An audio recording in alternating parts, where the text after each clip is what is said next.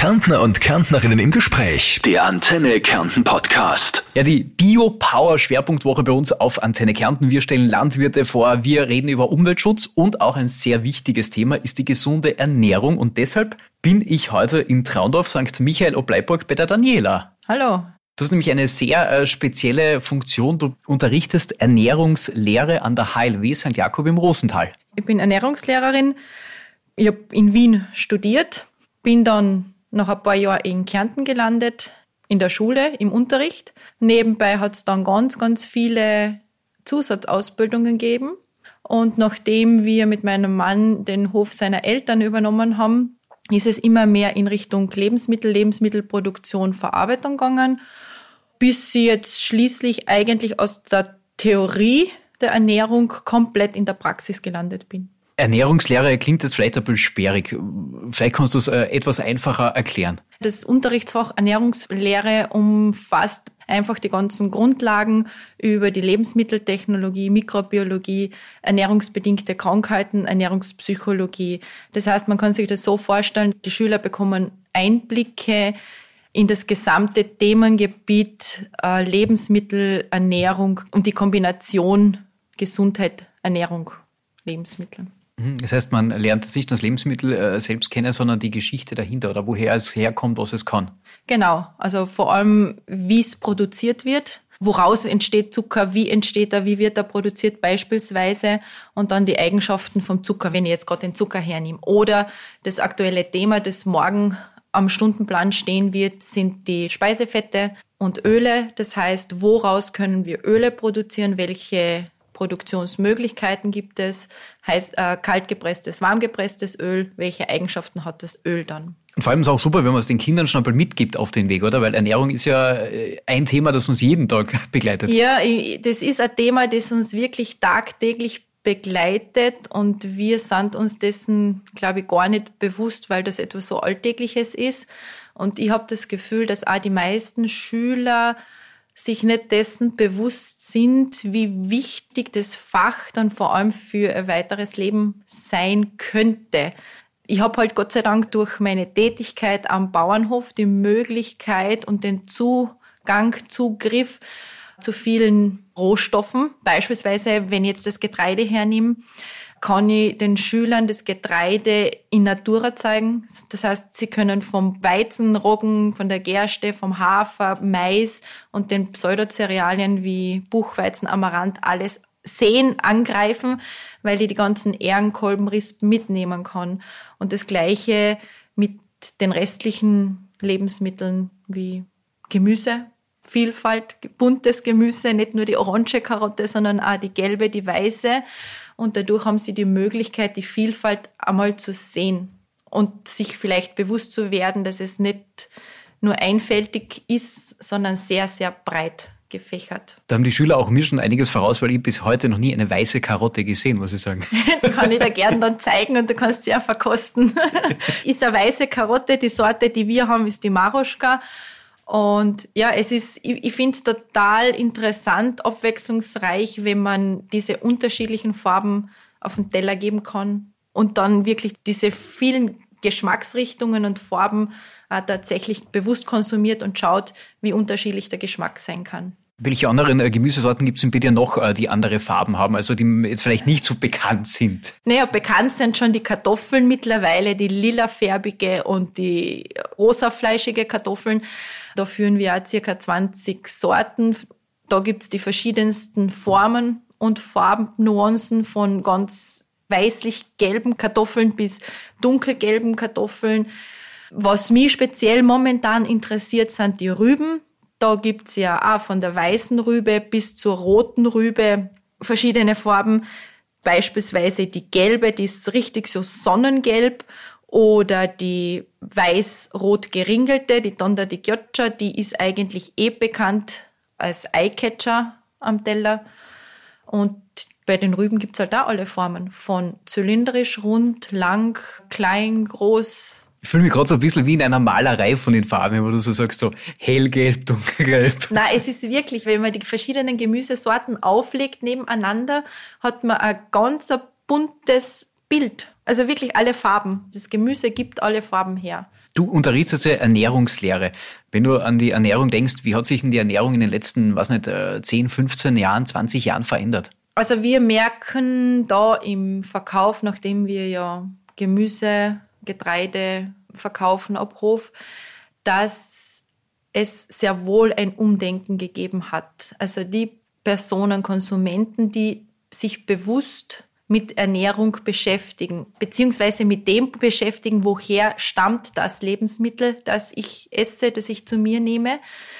Da merkt man schon das Bewusstsein. Es wird immer mehr, nur es wird langsamer mehr. Dadurch, dass wir eine sehr breite Vielfalt an hochverarbeiteten Lebensmitteln haben und der Anspruch an die Lebensmittel ist, dass sie immer zu jeder Zeit verfügbar sein sollen und die Industrie das auch liefert, ist der Einblick für einen einfachen Konsumenten, der nicht viel mit Ernährung zu tun hat, sehr schwer und kompliziert, weil da laufen hinter der Produktion der Lebensmittel sehr komplexe Vorgänge ab.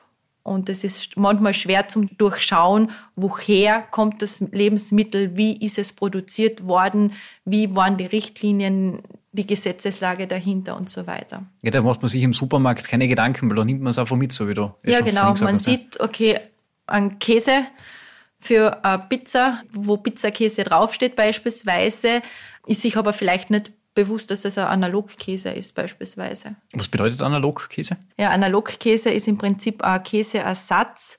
Kunstkäse kannst du ihn auch bezeichnen und der Käse ist nur zum Teil aus Milchbestandteilen hergestellt. Also man sollte sich, ich merke das jetzt gerade im Gespräch, wirklich alles ein bisschen durchschauen, wenn man bevor man es ins Wagen Vor allem bei den verarbeiteten Produkten, ja, wobei bei Käse geht man nicht von Haus aus davon aus, dass es stark verarbeitet ist, aber vor allem, wo auf der Verpackung eine sehr lange Zutatenliste zu finden ist, ist es zu genau zu schauen oder zu hinterfragen, was ist es eigentlich. Also je länger die Zutatenliste ist, desto komplizierter kann man davon ausgehen oder desto technologischer ist das Lebensmittel hergestellt worden. Und je einfacher die Zutatenliste und die Zutaten, die ich erkenne und kenne, desto wahrscheinlicher ist es, dass sie mich in den natürlicheren Bereich begebe. Das beste Beispiel für mich ist Brot, weil das ist auch äh, ein Schwerpunkt. Brot kann man aus drei Zutaten machen. Das ist das Mehl, das Wasser das Salz. Ich meine, das vierte, was ich brauche, ist ein Triebmittel. Das war der Sauerteig. Aber der Sauerteig ist wiederum aus Mehl und Wasser hergestellt. Das heißt, ich kann sagen, drei Bestandteile. Jetzt gehen wir ins Lebensmittelgeschäft, kaufen ein Brot und schauen auf die Zutatenliste. Und da werden keine drei, vier Zutaten draufstehen, sondern bis 15, 20 verschiedene Zutaten, Zusatzstoffe, die in der Produktion von Brot und Brot Erzeugnissen, Backwaren erlaubt sind. Warum sind da so viele Sachen drin? Damit es vielleicht länger hält oder geschmacklich? Ja, damit es frischer bleibt, damit es saftiger bleibt, ähm, damit teilweise sind es ähm, Zutaten, die aufgrund der technologischen Prozesse beigemengt werden, damit es halt leichter verarbeitbar ist, dass es leichter über die Maschinen geht. Hauptsächlich, ja, im Prinzip eine leichtere technologische Verarbeitung und dieses Frischhalten. Aber das heißt, wenn du jetzt selbst Brot äh, machst, dann ist wirklich nur Mehl, Wasser und Salz drin. Und der Sauerteig. Aber wie gesagt, der ist aus Mehl und Wasser. Brotbacken ist ja etwas, das auch immer jetzt moderner wird, oder? Auch bei den jungen Menschen, oder? Merkt man das? Das merkt man sehr wohl. Also jetzt während der ganzen letzten eineinhalb, zwei Jahre ist das Interesse am Brotbacken definitiv gestiegen mich freut's, weil ich glaube, dadurch, dass man sieht, wie ein Brot gebacken wird, auch die Wertschätzung fürs Brot wächst. Und es ist sehr oft das Brotbacken behaftet mit dem Argument, ma, ich mach das nicht, weil das dauert so lang und das nimmt mir so viel Zeit. Und das stimmt eigentlich gar nicht. Wenn ich es ein paar Mal gemacht habe, merke ich, dass es nicht viel länger dauert, als ins Auto sitzen, ins Geschäft fahren, das Brot kaufen und dann wieder nach Hause fahren. Es ist nur dieses einmal dazusetzen, schauen, wie es funktioniert und dann geht's normalerweise eh gut von der Hand. Und das ist ja auch etwas, was wirklich jeder kann, oder? Ich bin generell der Meinung und Überzeugung, ein jeder kann kochen und backen. Es ist nur die Frage, mache ich das mit Widerwillen oder mache ich das gern? Will ich mir was Gutes aus qualitativ hochwertigen Lebensmitteln kochen. Und das nächste ist, es gibt ja Rezepte, die leicht zu machen sind mit wenig Zutaten. Ich muss als Koch-Backanfänger nicht hergehen und eine Speise kochen mit 15, 20, 25 verschiedene Zutaten, die dann vielleicht auch unbekannt sind, weil sie nicht regional sind. Ich kann anfangen mit drei, vier, fünf Zutaten und es gibt herrliche Gerichte und es kann ein jeder kochen und backen. Und ein Beispiel wäre der Nudelteig. Ich bin sehr viel mit dem Vortrag Buchweizen unterwegs gewesen und der ist immer kombiniert mit Schaukochen, wo ich an Ort und Stelle während des Vortrages einen Nudelteig mache. Und es ist immer zu Beginn, wenn ich gesagt habe, ja, wir machen ein bisschen Theorie, dann gibt's die Praxiseinheit, da machen wir die Hadenkranznudeln. Wir kommen, boah, ein Nudelteig, das ist ja viel Arbeit. Das machen sie jetzt da beim Vortrag. Und nach dem Vorzeigen hat's den Kassen, das geht ja ganz leicht. Und es ist leicht. Man muss sich nur einmal damit kurz beschäftigen oder drüber trauen. Jetzt ähm, haben wir vorhin auch schon über die Ernährung sehr ausführlich geredet. Ähm, ein Punkt ist ja auch immer die gesunde Ernährung. Jetzt werden viele wahrscheinlich den Stopp-Knopf äh, am, am, Handy suchen oder bei uns auf der Homepage. Aber gesunde Ernährung, das ist ja auch etwas, was man vielleicht jetzt im Jänner wieder ähm, fokussierter macht, weil man weiß, okay, jetzt war Weihnachten war, jetzt muss man wieder auf die Ernährung achten. Aber gesunde Ernährung ist eigentlich das ganze Jahr über wichtig. Gesund ist jetzt schon einmal ein Begriff, wo ich ausstecke. gesund, was ist gesund? Was ist für die gesund? Was ist für mich gesund? Also wenn ich jetzt den Begriff hernehme, gesunde Ernährung ist natürlich wichtig, ist es für mich nicht authentisch, weil gesund für jeden was anderes bedeutet. Also ich würde eher mit dem Begriff arbeiten, bewusste Ernährung. Und bewusst bedeutet, dass ich mir wirklich überlege, was ich aussuche an Lebensmitteln und was ich meinem Körper zuführen will oder zutraue.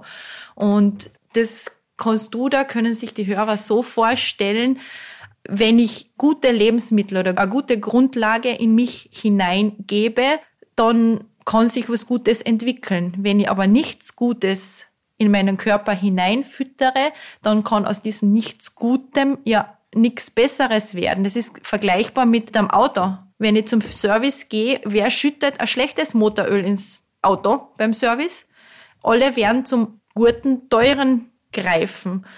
Und so kann ich mir den Körper vorstellen. Der Körper ist eigentlich nichts anderes als ein Motor, der funktionieren muss. Und der funktioniert, lang funktioniert, auch wenn ich nicht gut behandle. Aber irgendwann mal, wenn ich ihn wirklich nicht gut behandle und schlecht behandle, dann wird der Motor auch nicht mehr gut gehen. Und diese Auswahl an Lebensmitteln ist natürlich das ganze Jahr wichtig, dass man einmal sich besser ernährt, einmal schlechter ernährt, ist klar und normal, aber es soll doch dieses qualitativ hochwertigere überwiegen. Aber hilft es da, wenn man im Supermarkt jetzt nur Bioprodukte kauft? Mein Zugang zur Lebensmittelauswahl ist der, dass ich schaue, was ist saisonal. Die saisonale Komponente ist sehr wichtig.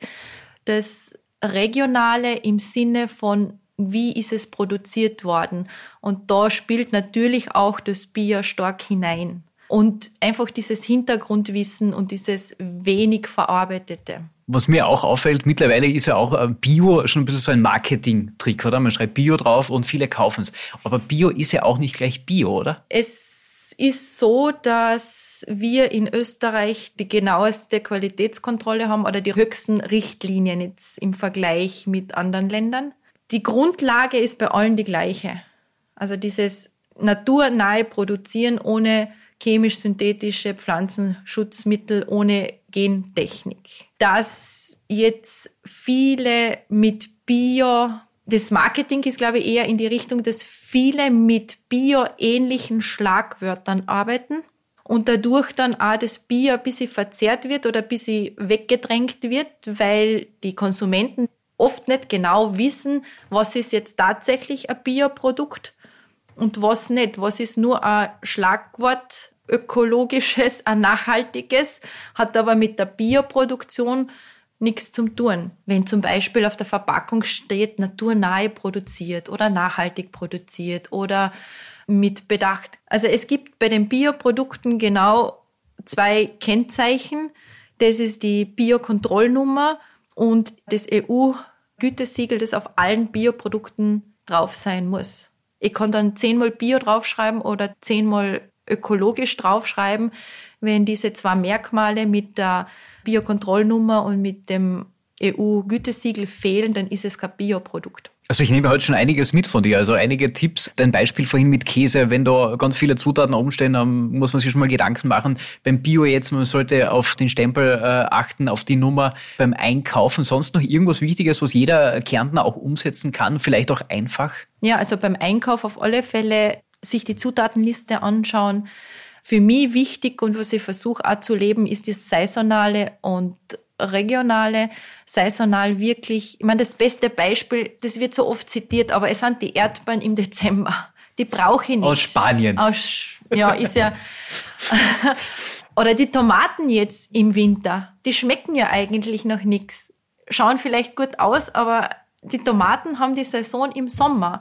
Und dass man den Lebensmitteln wirklich die Zeit gibt, in die sie gehören. Und dadurch wählt man aber auch die optimale Nährstoffzusammensetzung. Weil wenn ich eine sonnengereifte Tomate im Sommer hernehme, wird die von den sekundären Pflanzeninhaltsstoffen mehr aufgebaut haben als eine Tomate aus dem Glashaus im Winter beheizten. Beispielsweise, nehmen wir die Brennnessel her.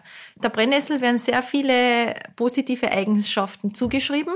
Pflücke ich die Brennnessel im Frühjahr draußen hinterm Haus, wird sie von der Nährstoffzusammensetzung eine ganz andere haben, als wenn ich die Brennnessel im geschützten Anbau ziehe. Und das ist so diese Überlegungen, dass man den Lebensmitteln den Platz einräumt oder die Zeit einräumt, wo sie halt hingehören. Und dass man, wenn man Lebensmittel kauft, ein bisschen überlegt, wie sind sie hergestellt worden. Ich meine, wenn ich die frage, sind wir wieder beim Brot. Was glaubst du, wie lange braucht denn das Brot, bis es am Tisch ist? Eine Stunde, glaube ich, oder? Circa. Ja, von der mit, mit allem drum, vom, vom Backvorgang. Ein bisschen länger, wenn wir Sauerteig machen. Aber wenn ich das sage, das Brot braucht ein ganzes Jahr, würdest du es mir glauben?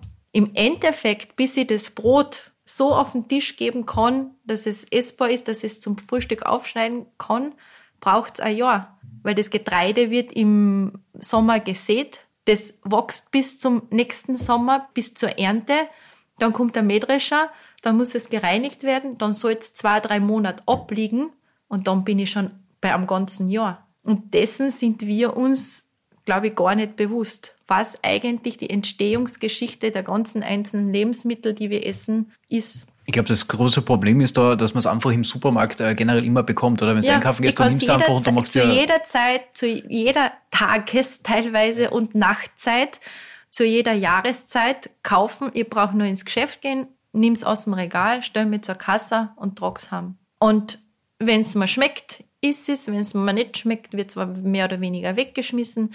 Wenn es verdirbt, ist es auch nicht so das Problem, weil die Lebensmittel sind relativ billig und damit habe ich keinen Bezug zu dem, was mich eigentlich jeden Tag ernährt, gesund erhält und zu dem, was eigentlich meinen Motor am Laufen hält. Jetzt weiß ich auch, wie du das vorhin gemeint hast, mit nicht gesund ernähren, sondern bewusst ernähren, dass man sich wirklich über die Lebensmittel Gedanken macht. Dass man sich ein bisschen Gedanken macht, was die Lebensmittel für mich bedeuten und wieso sie meinen Motor am Funktionieren halten. Mit der Ernährung spielen auch Unverträglichkeiten wahrscheinlich auch schon mit, oder? Haben wir uns die auch selbst gezüchtet? Ja, es gibt immer mehr Unverträglichkeiten, wobei da die Zahlen schwanken, beziehungsweise ja nicht immer erhoben worden sind. Aber wenn man jetzt die Weizensensitivität hernimmt, oder vor allem im Getreidebereich, ist es ganz sicher die Tatsache, dass wir uns das ein bisschen selber aufgezüchtet haben. Wenn wir jetzt nämlich das Gluten herausnehmen beim Getreide, den Klebereiweiß, dann ist Gluten zum Beispiel Zutat, Zusatzstoff, das bei Lebensmitteln technologisch eingesetzt wird, bei denen wir uns das gar nicht denken würden. Und wenn ich dann neben dem Brot, neben dem Weizenbrot zusätzliches Gluten aufnehme mit Lebensmitteln, wo ich mir nicht bewusst bin und das regelmäßig immer wieder quasi auf unnatürlichen Wege zu mir nehme, dann kann es schon sein, dass der Körper irgendwann mal überlastet ist und sagt, das passt mir nicht und dann reagiere ich auf die Lebensmittel.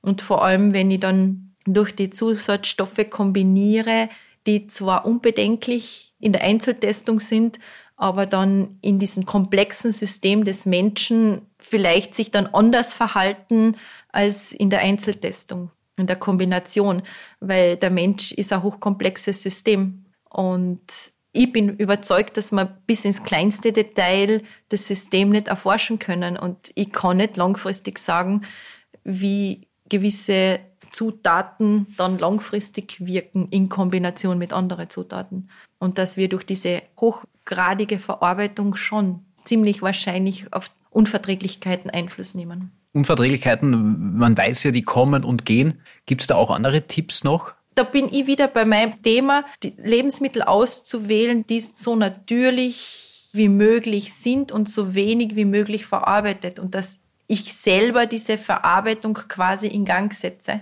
Je natürlicher die Zutaten, desto unwahrscheinlicher ist es, dass sie Zusatzstoffe zu mir nehme, auf die ich vielleicht dann reagiere. Daniela, wir haben jetzt schon viel über Ernährung gesprochen. Ähm, Gibt es irgendwas, was du äh, ganz Kärnten unseren Hörern äh, mitteilen möchtest oder mitgeben möchtest auf den Weg? Je bunter der Teller, je bunter die Vielfalt, die ich auswähle bei den Lebensmitteln, desto abwechslungsreicher, aromatischer sind dann auch die Speisen.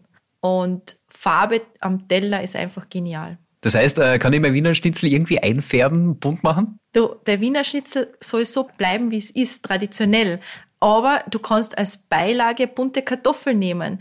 Das heißt, wenn du so eine bunte Brotkartoffelpfanne hernimmst mit gelbe, lila fleischige und rosa fleischige Kartoffeln, dann hast deine Farbe beim Wiener Schnitzel am Teller. In diesem Sinne Mahlzeit und danke vielmals, äh, Daniela. Guten Appetit. Der Antenne Kärnten Podcast. Meine Hits, mein Kärnten.